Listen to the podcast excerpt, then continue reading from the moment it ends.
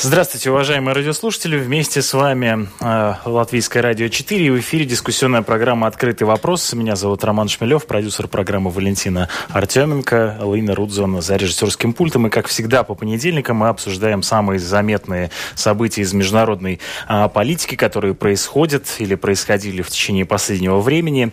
Э, и э, первое событие, о котором мы поговорим подробнее, это парламентские выборы в Эстонии, которые состоялись в вчера в воскресенье, третьего марта. Явка избирателей составила шестьдесят три процента. Больше всего голосов набрала партия «Реформ». Центристская партия заняла второе место, третье – праворадикальная партия «Экре». Для центристской партии вот это второе место можно считать поражением, так как, согласно рейтингам, еще месяц назад они лидировали при поддержке двадцати шести процентов электората. В итоге набрали только двадцать три процента, являлись партией премьер-министра, но, кажется, сейчас премьер-министр сменится и будет от партии «Реформ». Прямо сейчас с нами на прямой связи посол Латвии в Эстонии Раймондс Янсонс. Здравствуйте, вы меня слышите? Добрый день. Несколько слов о том, как вы оцениваете выборы в Эстонии, которые прошли вчера. Да, во-первых, хочу сказать, что Эстония вчера проголосовала за партии, которые уже на протяжении много-много лет работают в парламенте. А вот новым партиям, так сказать, новичкам, например, как Эстония двести и другим, которые, ну, так работали на то, чтобы быть в парламенте, вот не, не удалось завоевать свое место на э, политическом спектре Эстонии. Э, Как, как вы уже сказали, по сравнению с э, нынешним созывом парламента, свои позиции, конечно, укрепила партия «Реформ», э, ныне, которая в оппозиции, у которой будет, будет тридцать четыре места из ста одного. И, конечно, с этой партией, которая получила такой серьезный мандат от избирателей, надо будет считаться, создавая э, любую э, возможную коалицию при нынешнем парламенте. Несколько слов о, о том, как проходили, проходило само голосование. Технология электронного голосования была впервые применена в Эстонии и, кажется, имеет определенный успех. Многие ею воспользовались. Наблюдали ли вы за тем, как она работает? Может быть, некоторый опыт, который могла бы перенять впоследствии Латвия?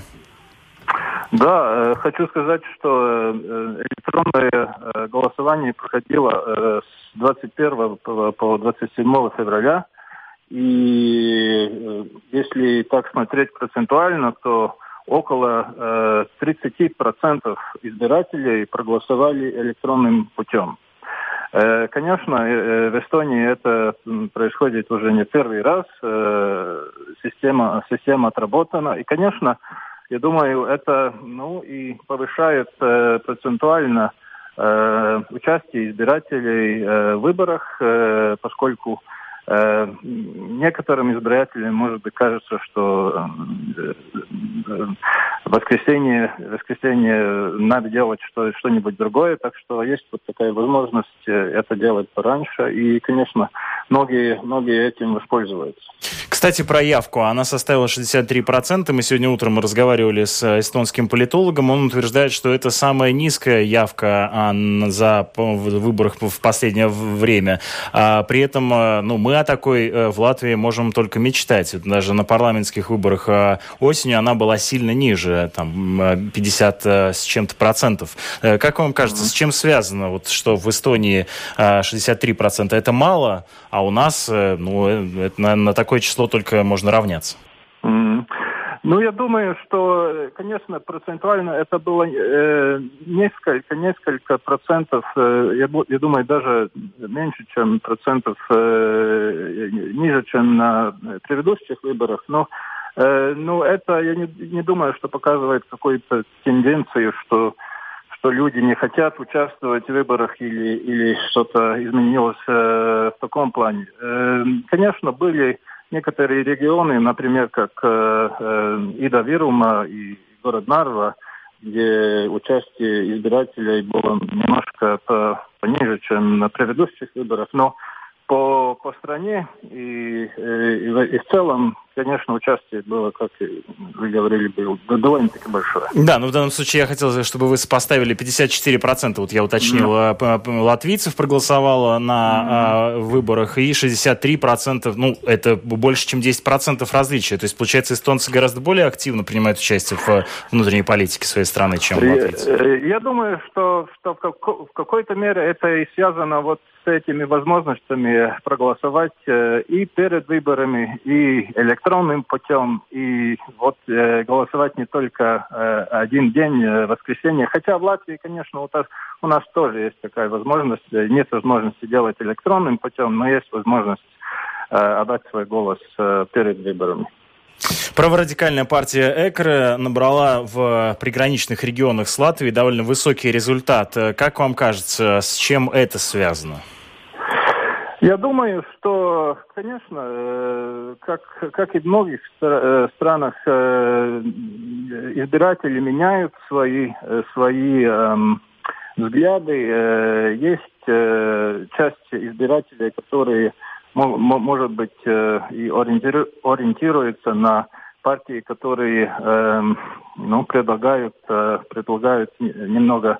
небольшой другой выбор. Но в целом, если, если посмотреть на партии, которые уже э, находились э, при власти э, в последние четыре года, как, например, центристскую партию, э, конечно, центристская партия потеряла один, один мандат, но в целом для партии, которая была при власти последние четыре года, я думаю, что Это, это тоже э, в целом очень-очень хороший результат, беря внимание, что избиратели, конечно, всегда довольно-таки, ну, скажем так, э, э, э, смотрят на, на пальцы э, тем партиям, которые при власти последние четыре года.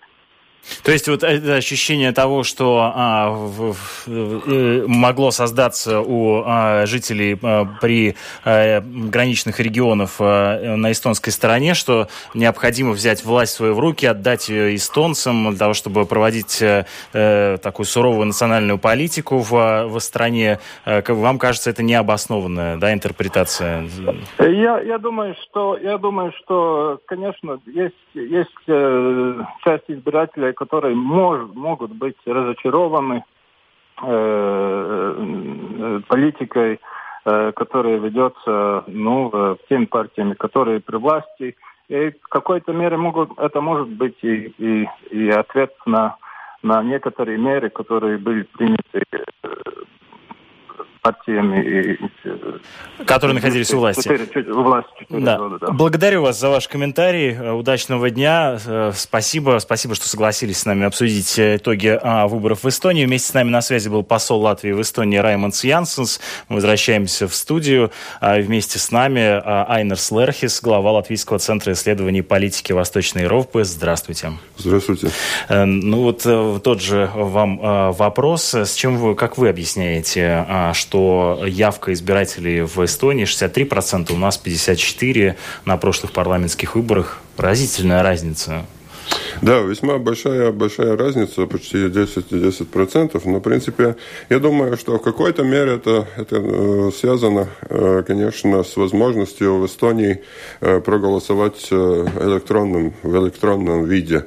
Если это, эта возможность была в Латвии, я думаю, ситуация, наверное, была бы, была бы схожая, как в Эстонии. Ну, то есть, да? Это метод вовлечь во внутреннюю да, политику. В да? да, в какой-то мере, поскольку есть... Есть люди, которые как-то физически не, не, не, не ходят в избирательные участки, да. Если было бы электронно, наверное, они...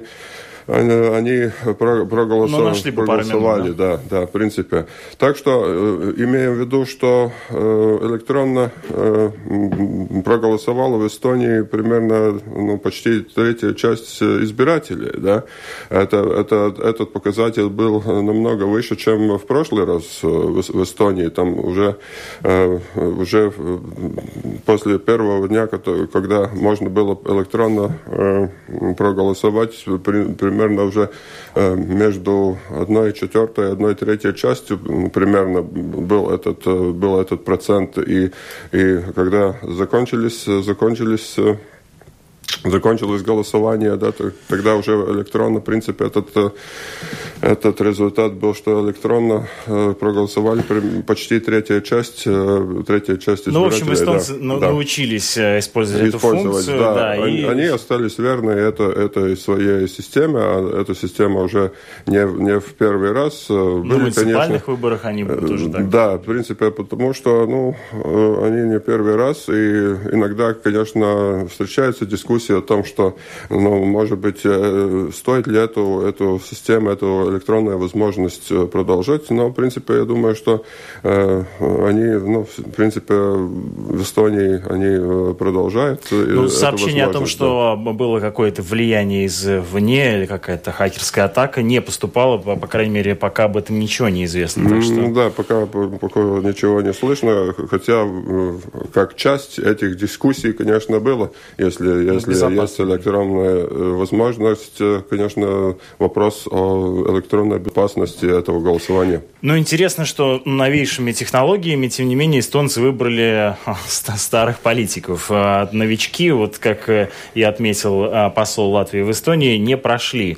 Давайте напомним нашим слушателям о том, что это за партия победила, ну, или не победила, скажем, набрала большее количество голосов на этих выборах партия «Реформ», которая mm-hmm. ранее была у власти.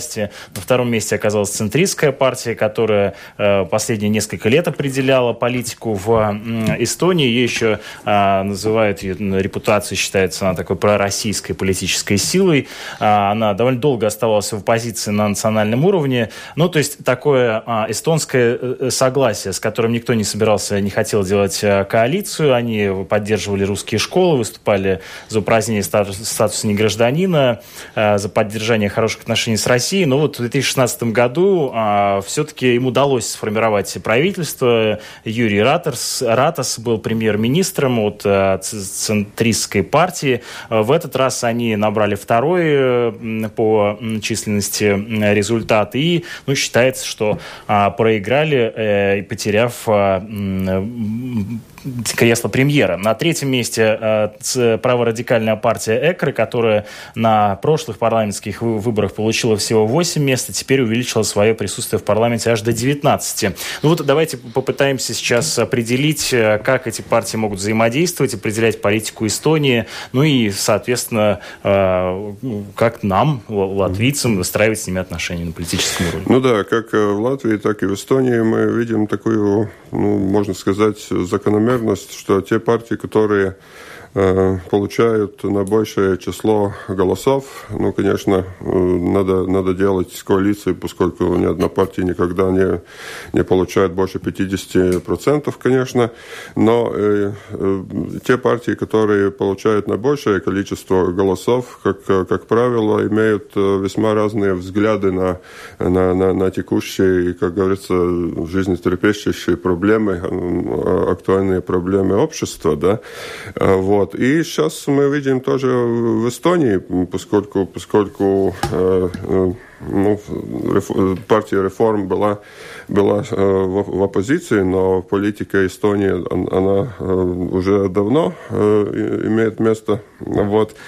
И я, я думаю, что Ну,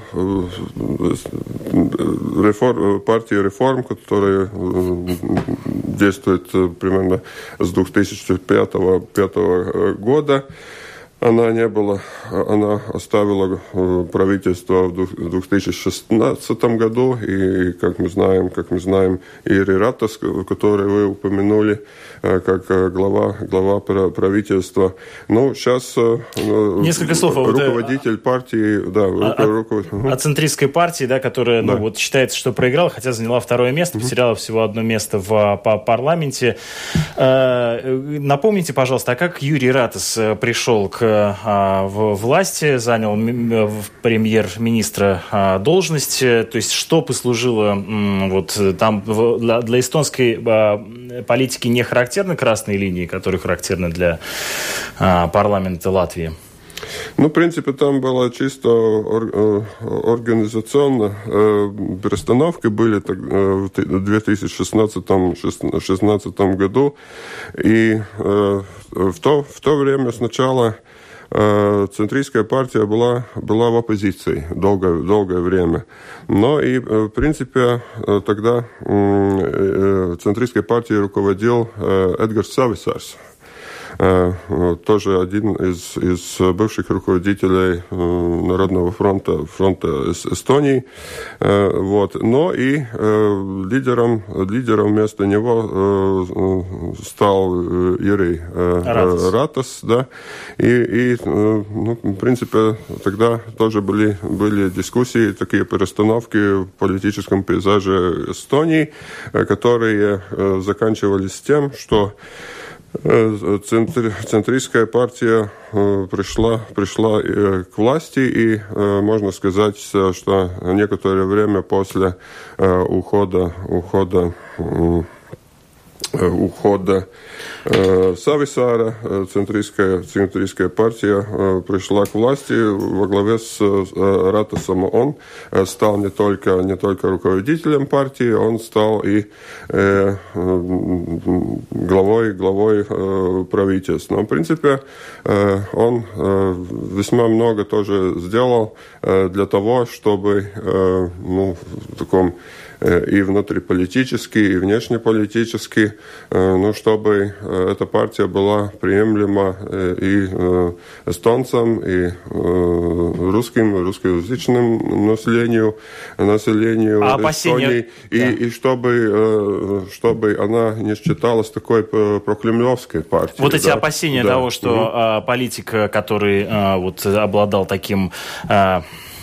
таким образом пришел к власти, они оправдались, что он начал проводить какую-то политику, выгодную Кремлю, или, или нет? В принципе, в принципе нет. В принципе, в принципе нет. Конечно, эта партия осуществляет и высказывает взгляды своего электората, но сказать, что она была бы как-то чисто прокремлевская, это нельзя. Как, кстати, отметил политолог Томас Алатау, с которым мы сегодня утром разговаривали в рамках программы «Домской площади», он обратил внимание на то, что центристская партия при этом, ну, это его слова, что она вела такую несколько двойную политику, и на эстонском языке она с эстонским электоратом э, заявляла э, одну позицию, а для э, русских жителей Эстонии она несколько изменялась. И они вот пытались лавировать между, между представлениями и желаниями своего электората. Но вот, как мы видим, в итоге это не принесло им э, такого ну, первое э, место это не победу. При... Второе, не, первое место не, не принесло. Да, Кайя, да. Кал, Кайя угу. Каллас, женщина, которая стоит во главе партии «Реформа», занявшим первое место, и, вероятно, именно она будет формировать правительство, вероятно, mm-hmm. она и станет премьер-министром Эстонии. Что вы можете сказать про партию «Реформ», как она может выстраивать свою внешнюю политику? Ну, я, я, я думаю, что партия «Реформ», если э, она будет... Э, будет организовать переговоры. В принципе, уже некоторые такие неофициальные переговоры начались о составе будущего, будущего правительства. Да, это первый круг переговоров, как говорится, всегда. Но я думаю, что она, эта, эта партия про, проевропейского направ, направ, направления, да, Каллас, это э, дочь э, известного эстонского политика, э, депутат, бывшего депутата Европейского парламента, бывшего э, премьера Эстонии Си, Сийма Калласа, Симса Калласа, да. Вот. И, ну, и, в принципе, она тоже назвала... Э, ну, теперешний руководитель, да, назвала э, уже э, возможные, возможные. Да, назвала э, два варианта. С кем? Два, два варианта, mm, да. Пер, пер, пер, первый, пер, первый, э, первый вариант был, был бы с... с центристской партией, но это весьма сложно, поскольку она сказала тоже о некоторых вопросах, в которых есть существенные разногласия между реформистской партией и центристской партией. Конечно, по, имея в виду количество набранных голосов и мест в парламенте, в двум, двум партиям, которые получили на большее количество голосов, конечно, было бы легче эту, эту коалицию как к двум, двум локомотивам сделать, да. Но в принципе, в принципе, все-таки, как это очень часто мы видим в политике, это будет весьма, весьма сложно, поскольку она сказала, что в трех, как минимум, по трем вопросам, вопросам налогов, вопросам гражданства и образования будет существенные разногласия. Но... Второй вариант – это ну, вот, извините, другая... Я сейчас, да. прежде чем uh-huh. говорить про uh-huh. второй вариант, uh-huh. здесь бы немножко хотел потоптаться. То есть, да, uh-huh. действительно, там три а, вот этих а, точки столкновения, несколько разных взглядов для того, чтобы сформировать uh-huh. коалицию из двух партий. А, но центристская партия, вот, напомню нашим слушателям, а, в Эстонии провела налоговую реформу. А, они ввели а, прогрессивную ставку подоходного налога. Многие жители Эстонии а, были недовольны а, этой, этим изменением. И считается, что многие а, политологи, опять же, связывают а, вот, сравнительный, сравнительный неуспех центристской партии на этих выборах именно с проводимой а, налоговой реформой. Партия реформ, а, в свою очередь, а, собирается отыграть а, назад а, а, вот это на- налоговое изменение. А, в этой связи возникает вопрос, а в чем же тут тогда реформа? Оправдывает ли партия реформ свое, про, свое название? Какие реформы собирается проводить, если у вас... Ну да, наименование партии, название слово? партии. Ну да, но в политике, можно сказать, ну, они выбрали такое название, но это, по-моему, не означает, что они за все, все возможные реформы. Конечно, каждая политическая сила смотрит и выбирает, какая реформа приемлема, какая, какая нет. Я думаю, что так можно ответить на ваш вопрос. Да, ну еще действительно... Это, конечно, имеет некоторый риск называть партию, партию реформ. Да, да, это всегда... Это, это всегда Всегда, это всегда риск, но это их дело, что они так уже большое время назад назвали свою партию. Конечно, ну, это кстати, их дело. Кстати, ну, этот вопрос также можно задать mm-hmm. и да. нашим политикам относительно того, насколько а, их политика соответствует названиям тех партий, которые они представляют. А, также а, политолог, с которым мы сегодня разговаривали, тоже упоминает а, вот эти два вопроса, которые вы тоже обозначили. Вопрос а, и, и, даже не образования, а именно языка образования а, в эстонском учебных учреждениях, а также а, второй язык, о, второй вопрос, это вопрос не гражданства, а отмены, да, и а, упразднения этого статуса как такового. Однако вот наш собеседник считает, что, я имею в виду политолога Томаса Алатау, что в принципе теоретически возможно, а, а, возможен компромисс между центристской партией и партией реформ. А второй вариант, о котором вы можете описать, это а, коалиция с двумя другими другими партиями, то есть коалиция из трех партий. Да, коалиция из трех партий. Это партия, партия значит, реформ, социал-демократические партии и партия Исама, или Отечество, да.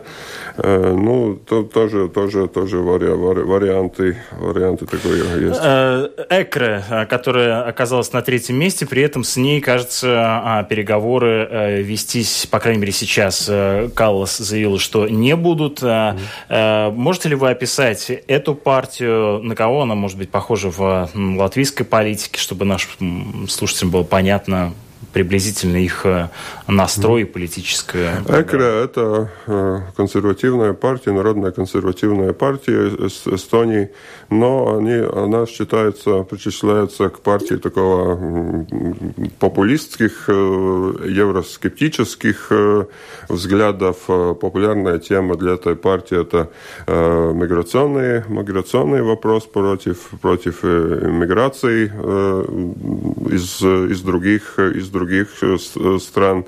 Но, в принципе, тоже один из вопросов, который они тоже не одобряют, возможное строительство железной дороги Rail Baltica. Да? Но, в принципе, они тоже в какой-то мере выступили, выступили с такими ну, в течение избирательной кампании тоже такими очень громкими, резкими, да, громкими, резкими высказываниями. Например, что было бы возможно или легко повысить пенсию до восемьсот евро в месяц. Да. Надо, надо, надо, ну, в принципе, тоже, если иметь в виду соображения по государственной безопасности, тогда в, в этой сфере... А надо, на кого из партий, надо, надо, э, которые сейчас существуют, попали в Латвийский Сейм, вот эта партия наиболее похожа? Или какие черты она из разных партий взяла? Ну, так труд, трудно сказать, но, в принципе, в Латвии так чисто такой популистической партии тоже, ну, трудно сказать, что какая есть. есть Чем она отличается, есть... например, от ка пэ вэ эл вэ или от Национального объединения, или там, я не знаю, от, националь... от новых консерваторов? Я, я думаю, что все-таки не, не, некоторые, некоторые высказывания были э, жестче, или, э, чем, чем, чем в Латвии. Я думаю, что там в Латвии не было там насчет, насчет пенсии, что все все можно легко там повысить. Пенс, Кажется, пенсии. были пятьсот евро необлагаемый минимум. Да, но не, не, не, не восемьсот. Но все-таки в Эстонии да, уровень жизни. Они как-то, ну, может быть, с этим, это имею в виду, но, по-моему, в Эстонии где-то перебрали все-таки в этом отношении. Но тоже, конечно, идея о том, что, что надо просить некоторые финансовые помощь от Соединенных Штатов Америки, чтобы государственную безопасность Эстонии тоже, ну, повысить, да. Но, в принципе, я думаю, что все-таки ЭКР в какой-то мере, в какой-то мере выступила с более резкими высказываниями, да. Но и, и тоже по, по, по национальному вопросу в Эстонии тоже там некоторые высказывания были. Ну, понятно. Эстония first, что называется. Эстония прежде всего.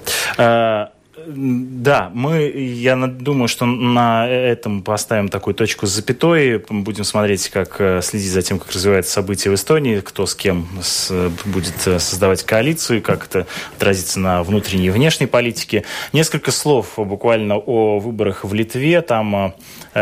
Тоже на этих выходных прошли выборы, но уже в власть исполнительную, в муниципалитеты. Можете ли вы такой краткий обзор дать того, как там складываются обстоятельства? Какая интрига существует в литовских выборах муниципалитетов? Ну, в принципе, по, по, по дефиниции уже, конечно, выборы в самоуправлении ну, не, не, не так интересны для политологов, как выборы в парламент, да. Но, но все-таки всегда есть интерес, по крайней мере, насчет ситуации в больших городах каждого государства, особенно в столицах, в столицах каждого государства. И так и в Литве.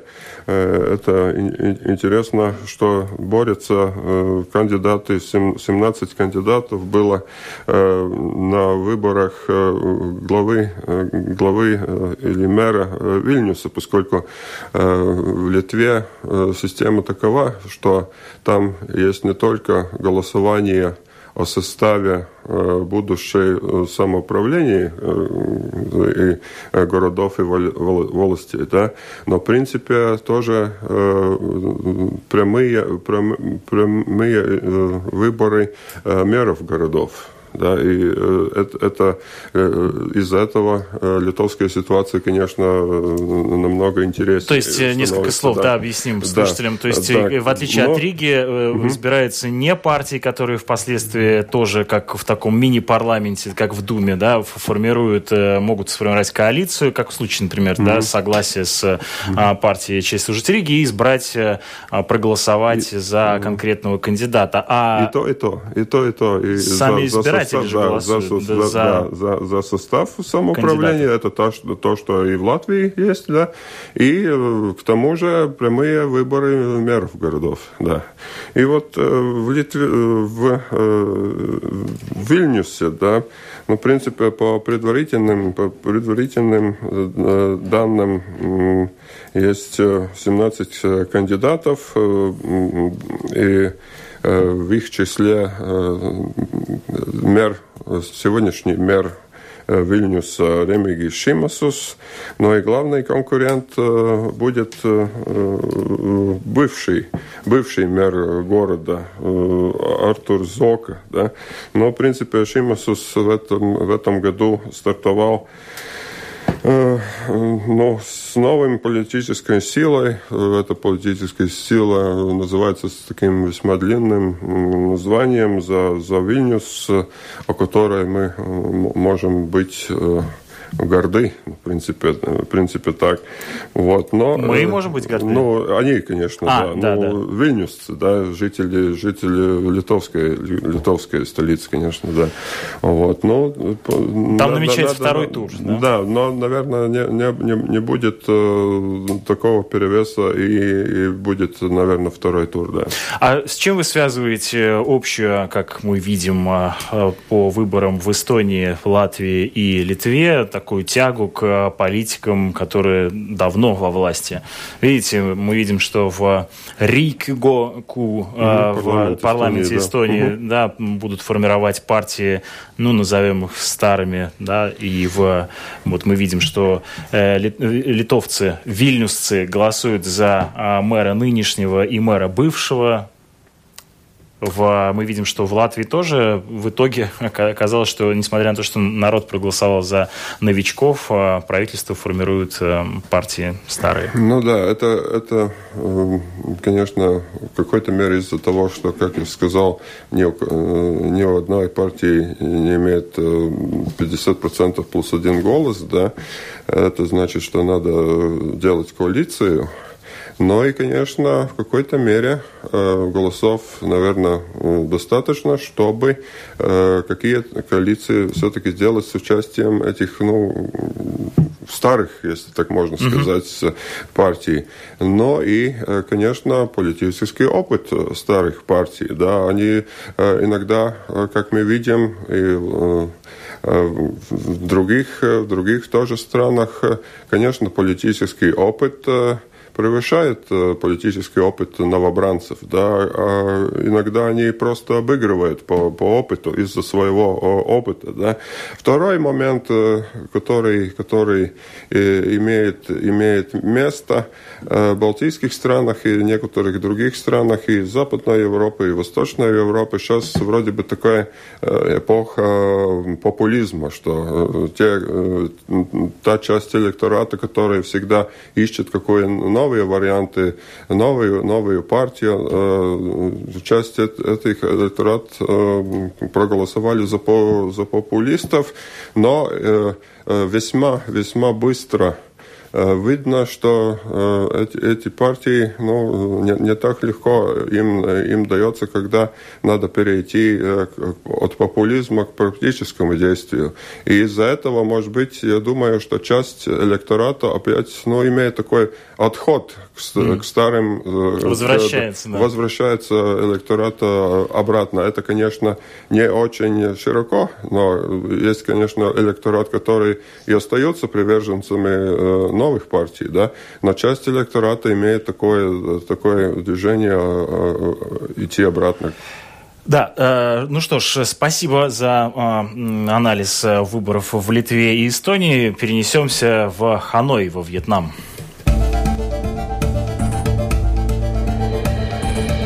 Это «Открытый вопрос» на Латвийском радио четыре.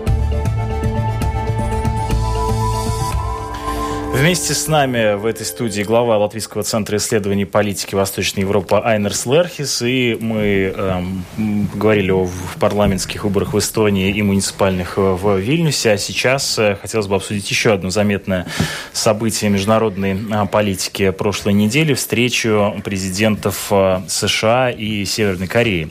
двадцать седьмого и двадцать восьмого февраля она состоялась в столице Вьетнама, где должен был пройти второй американский северокорейский саммит, на котором, как официально считалось, президент Трамп и председатель Ким должны были обсудить вопросы, связанные с решением северокорейской ядерной проблемы. Многие эксперты считали, что этот ханойский саммит должен завершиться некоторым компромиссом, потому как и один, и другой лидеры заинтересованы в внешнем успехе этого саммита.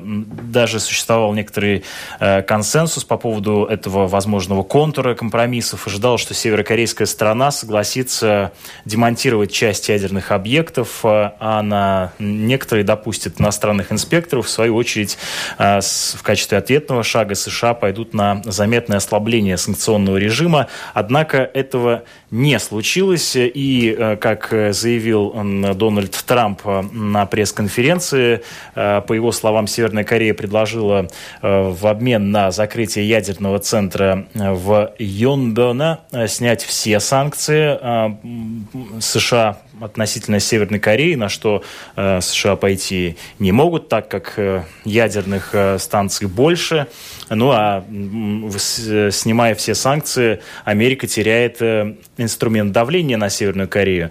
КНДР утверждала, что они просили снять только секторальные санкции. Но суть, в общем, не в этом, а в том, что в итоге Трамп и Ким Чен Ын ни о чем толком не договорились, хотя и отмечается, что расстались они в такой не напряженной, не агрессивной атмосфере. Весь саммит прошел в, ну, не назовем дружеской, но, скажем, такой партнерской, партнерской атмосфере. Как вы оцениваете, на что могли рассчитывать каждая из сторон? Ну, в принципе, я думаю, что э, уже первый саммит э, этих руководителей глав государств, э, который был э, в прошлом году в Сингапуре, там была подписана э, декларация и идея о том, что ну, это, этот процесс будет идти в сторону э, денуклеаризации э, корейского, корейского полуострова. И, в принципе, э, они об, обе э, главы э, обеих государств э, установили такие хорошие деловые э, отношения между собой. Это тоже важно, э, важно при дипломатических э, переговорах. Да, что есть хорошие такие, ну, я, не, я не буду сказать, что симпатии, но все-таки ну, хорошие отношения друг к другу. И это, это, этот момент и то, что было написано тогда в декларации насчет дальнейшего процесса переговоров, это в какой-то мере, я думал, наложило очень большой такой отпечаток и очень большие надежды на этот саммит. Уже там многие уже говорили, что и надеялись, что этот прогресс будет, будет быстрее, поскольку в прошлом году уже там было такое, такое тоже высказывание на то, что теперь уже этот процесс денуклеаризации Корейского острова будет идти весьма, весьма быстро. Сейчас мы видим, что все-таки это, это не так быстро, это так, как, что вы сказали, что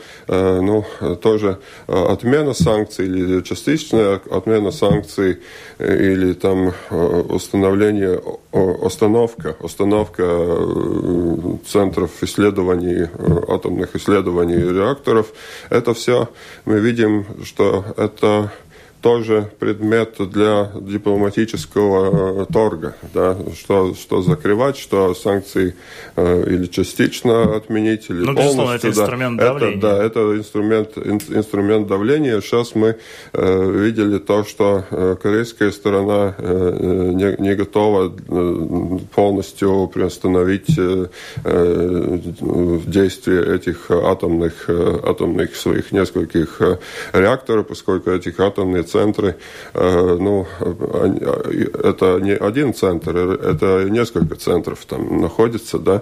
В прошлом году была такая, такая информация, и которая создала некоторые спекуляции о том, что вроде бы один из этих центров перестал, переставал существовать практически, что там какой-то обвал земли случился или что-то подобное, да, но мы имеем в виду, что некоторые, несколько этих центров в Северной Корее, Корее находятся. И Трамп состав, вот, и для начала этой, этого саммита эти ожидания, многие высказывания некоторых политиков и, и, и прессы, журналистов тоже как-то эта ситуация была взвенчана очень, ну, такие большие ожидания были, да, которые, как мы позже видим, не имели под собой Ну, мировая основания. Пресса действительно пишет да. об этом как о фиаско, о поражении дипломатическом. Можно ли назвать это дипломатическим поражением? Или, скажем, ну, то есть то, что саммит не принес видимых результатов, это... Ну, слишком серьезные, скажем, громкие слова для э, такого определения неудачного саммита. Я думаю, что, как и было сказано, э, позже участниками э, переговоров э, неудача тоже часть процесса. процесса. И я вижу, что это, это процесс, часть тоже процесса. Там бывает, когда э, есть успехи, э, есть периоды, когда, может быть, этих э, успехов нет, или э, это развитие э, становится как-то очень медленным, это прогресс становится медленным. Это, это в дипломатии нормально, может так, может так быть. В принципе, э, стороны не достигли соглашение о, о дате следующего, следующего саммита. Но, конечно, следующий саммит, возможно, такого следующего саммита не исключено. Одна тоже версия о том, почему переговоры сейчас на, на, на такой ситуации, это то, что было запланировано подписать опять декларацию по результатам переговоров. Этого, этого не случилось. Декларация, новая декларация не была подписана. Из-за того, из-за этого сохранилось фактически только постулаты той декларации, которая уже была принята в прошлом, прошлом, прошлом году. Но обе стороны говорили, что, ну, например, Ким тоже говорил о том, что, что если бы он не желал э, разрешения э, и раз, разоружения, разрешения этих, этих вопросов, которые имеют место, он э, не приехал бы и не говорил с Трампом, да. Но Трамп тоже как отреагировал, от, отреагировал э, что, что ну, в принципе, в принципе это тоже часть процесса. Имеет в виду тоже м- некоторые эксперты говорят, что э, может быть, эти переговоры не так сильно были подготовлены на уровне экспертов, на уровне дипломатов, поскольку мы знаем, что техника дипломатических переговоров такова, что документы, соглашения сначала подготавливаются заранее, до, до, до саммита. Ну, да? Понятно, что саммит да, это, да. скажем, такое это публичное такое мероприятие. Публичное да. мероприятие, которое, в принципе, дипломаты уже подготавливают веро- вероятные проекты документов, и э, очень часто так, что по тем вопросам, по, по которым э, в более низком уровне стороны э, не, не, не могут соглашаться, тогда эти вопросы переносятся на рассмотрение глав государств, и они, э, в принципе, дискутируются, или соглашения имеются на уровне глав государств, уже более высшем уровне. Ну, кажется, при этом э, оба лидера заявили о том, что рабочее сотрудничество продолжится, хотя действительно даты э, следующего саммита названо пока не было. Э, напоминаю, что мы обсудили такие предварительные итоги саммита, который произошел между э, Северной Кореей и э, США. Э, двенадцать часов пятьдесят три минуты точное время. В эфире программа «Открытый вопрос». Мы переходим к другим темам. Это «Открытый вопрос» на Латвийском радио четыре.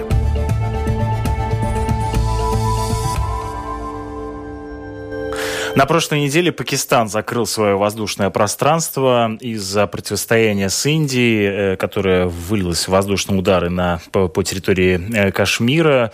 Это произошло в среду и привело к массовым задержкам рейсов во многих крупных азиатских аэропортах. Противостояние между Пакистаном и Индией длится довольно долго. В нескольких словах можете ли вы описать, в чем заключается конфликт, который между этими странами? Ну, в принципе, это длится уже ну, какое-то, какое-то время, уже несколько десятков лет это, эти, этот, этот конфликт есть. Но, в принципе, это чисто тоже географического плана. Когда-то, по-моему, эта территория, когда, которая Пакистана, ну, в принципе, была частью Индии, которая Индия, когда, когда была частью британской, британской империи, да, вот. И сейчас, сейчас, ну, такого территориального плана всегда были разногласия между обеими, обеими странами. И э, тоже эти страны уже какое-то время считаются тоже ядерными государствами, которые имеют ядерные боеголовки, и считается, что вероятный конфликт, если он, он будет большего такого военного уровня, чем только, может быть, какие-то перестрелки на границе, это может быть принести очень большую опасности, больше, очень большой риск. Да, вместе с нами на связи Константин Пальгов, глава, авиа, э, глава туроператора ТЭС-ТУР. Здравствуйте, вы меня слышите? Да, добрый день, здравствуйте. Расскажите, пожалуйста, как сейчас обстоит ситуация в небе в этом регионе? Задерживаются ли рейсы и как происходит авиасообщение? Вы знаете, на самом деле авиационные власти работают в очень большой координации, и не происходит никаких рисков, связанных с пролетом данных территорий. Всегда, когда есть какие-то моменты, связанные с обеспечением безопасности в том или другом регионе, всегда эти случаи рассматриваются достаточно скрупулезно и заблаговременно предупреждают все рейсы, которые пролетают на той или другой территории. Поэтому были, в связи с тем, что были обострения в небе над Пакистаном, конечно, вовремя все были закрыты э, необходимые маршруты и изменены маршруты пролетов территории регулярных рейсов и не только регулярных рейсов. Э, это связано с тем, что, конечно, необходимо обеспечить безопасность всех э, воздушных судов. Это первое. Второе, это всегда происходит заблаговременно. И если вдруг мы понимаем, что что-то есть, э, ну... форс-мажорная, то мы э, предупреждаем пассажиров, что рейс может быть э, изменен или он может быть пройти по другой территории. В данном случае, возможно, некоторые э, продолжительные, более продолжительные полеты, и в данном случае не всегда э, есть возможность пролететь без остановки. В данном случае самолет останавливается в транзитном аэропорту, и самолет заправляется и путешествует дальше. Но нет никаких э, подозрений или условий в том, чтобы пассажирские самолеты или чартерные рейсы пролетали над теми территориями, где происходят боевые действия, где зона для пролета закрыта, и тем не менее самолет летит. Такое невозможно просто. То есть они облетали эту зону? Просто облетали, да. Иногда это, как я сказал, связано с с увеличением времени, прохожд... времени в полете. Не всегда расчетное количество топлива э, имеется на борту, и поэтому вынужденные посадки могут быть. Так были сделаны некоторые посадки, связанные с, э, вернее, рейсов, которые вылетали из России. Я знаю, что было такое, но рейсы, которые вылетают из Латвии, в данный момент они, конечно, не проходят над теми территориями. Тем не менее, если люди путешествуют транзитными какими-то, э, с транзитной остановкой, например, через Стамбул или через Франкфурт, через Париж, и знают, что полетят на той территории, будьте уверены, что небо закрыто, и ни один э, гражданский самолет не пролетит над зоной боевых действий. И единственное неудобство, что это может быть только в том, что время в полете может быть увеличено, и может быть незапланированная посадка для дозаправки самолета. Но думаю, что заблаговременно все службы предпринимают необходимые... Есть ли у вас информация о латвийцах, которые вот таким образом дольше летели? Нет, у нас такой нет, потому что регулярных полетов, как я сказал, в ту зону не происходит.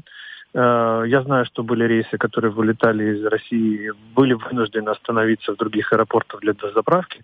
Конечно, для пассажиров неудобно, но, еще раз повторяю, это связано только с обеспечением безопасности. Спасибо за комментарий. Всего доброго. Всего доброго и вам. Вместе с нами на связи был Константин Пальгов, глава туроператора ТЭС-ТУР. Напомню, что в среду из-за конфликта Индии и Пакистана было закрыто пространство, небесное пространство над Пакистаном. Мы завершаем сегодняшнюю программу. Благодарю вас за то, что сегодня согласились с нами обсудить самые значимые темы международной политики в эфире Латвийского радио четыре. Вместе с нами был Айнер Слерхис, глава Латвийского центра исследований политики Восточной Европы. Программу подготовила Валентина Артеменко, провел Роман Шмелев, Лейна Рудзона, звукооператор. Через несколько мгновений вас ждут новости в эфире Латвийского радио четыре.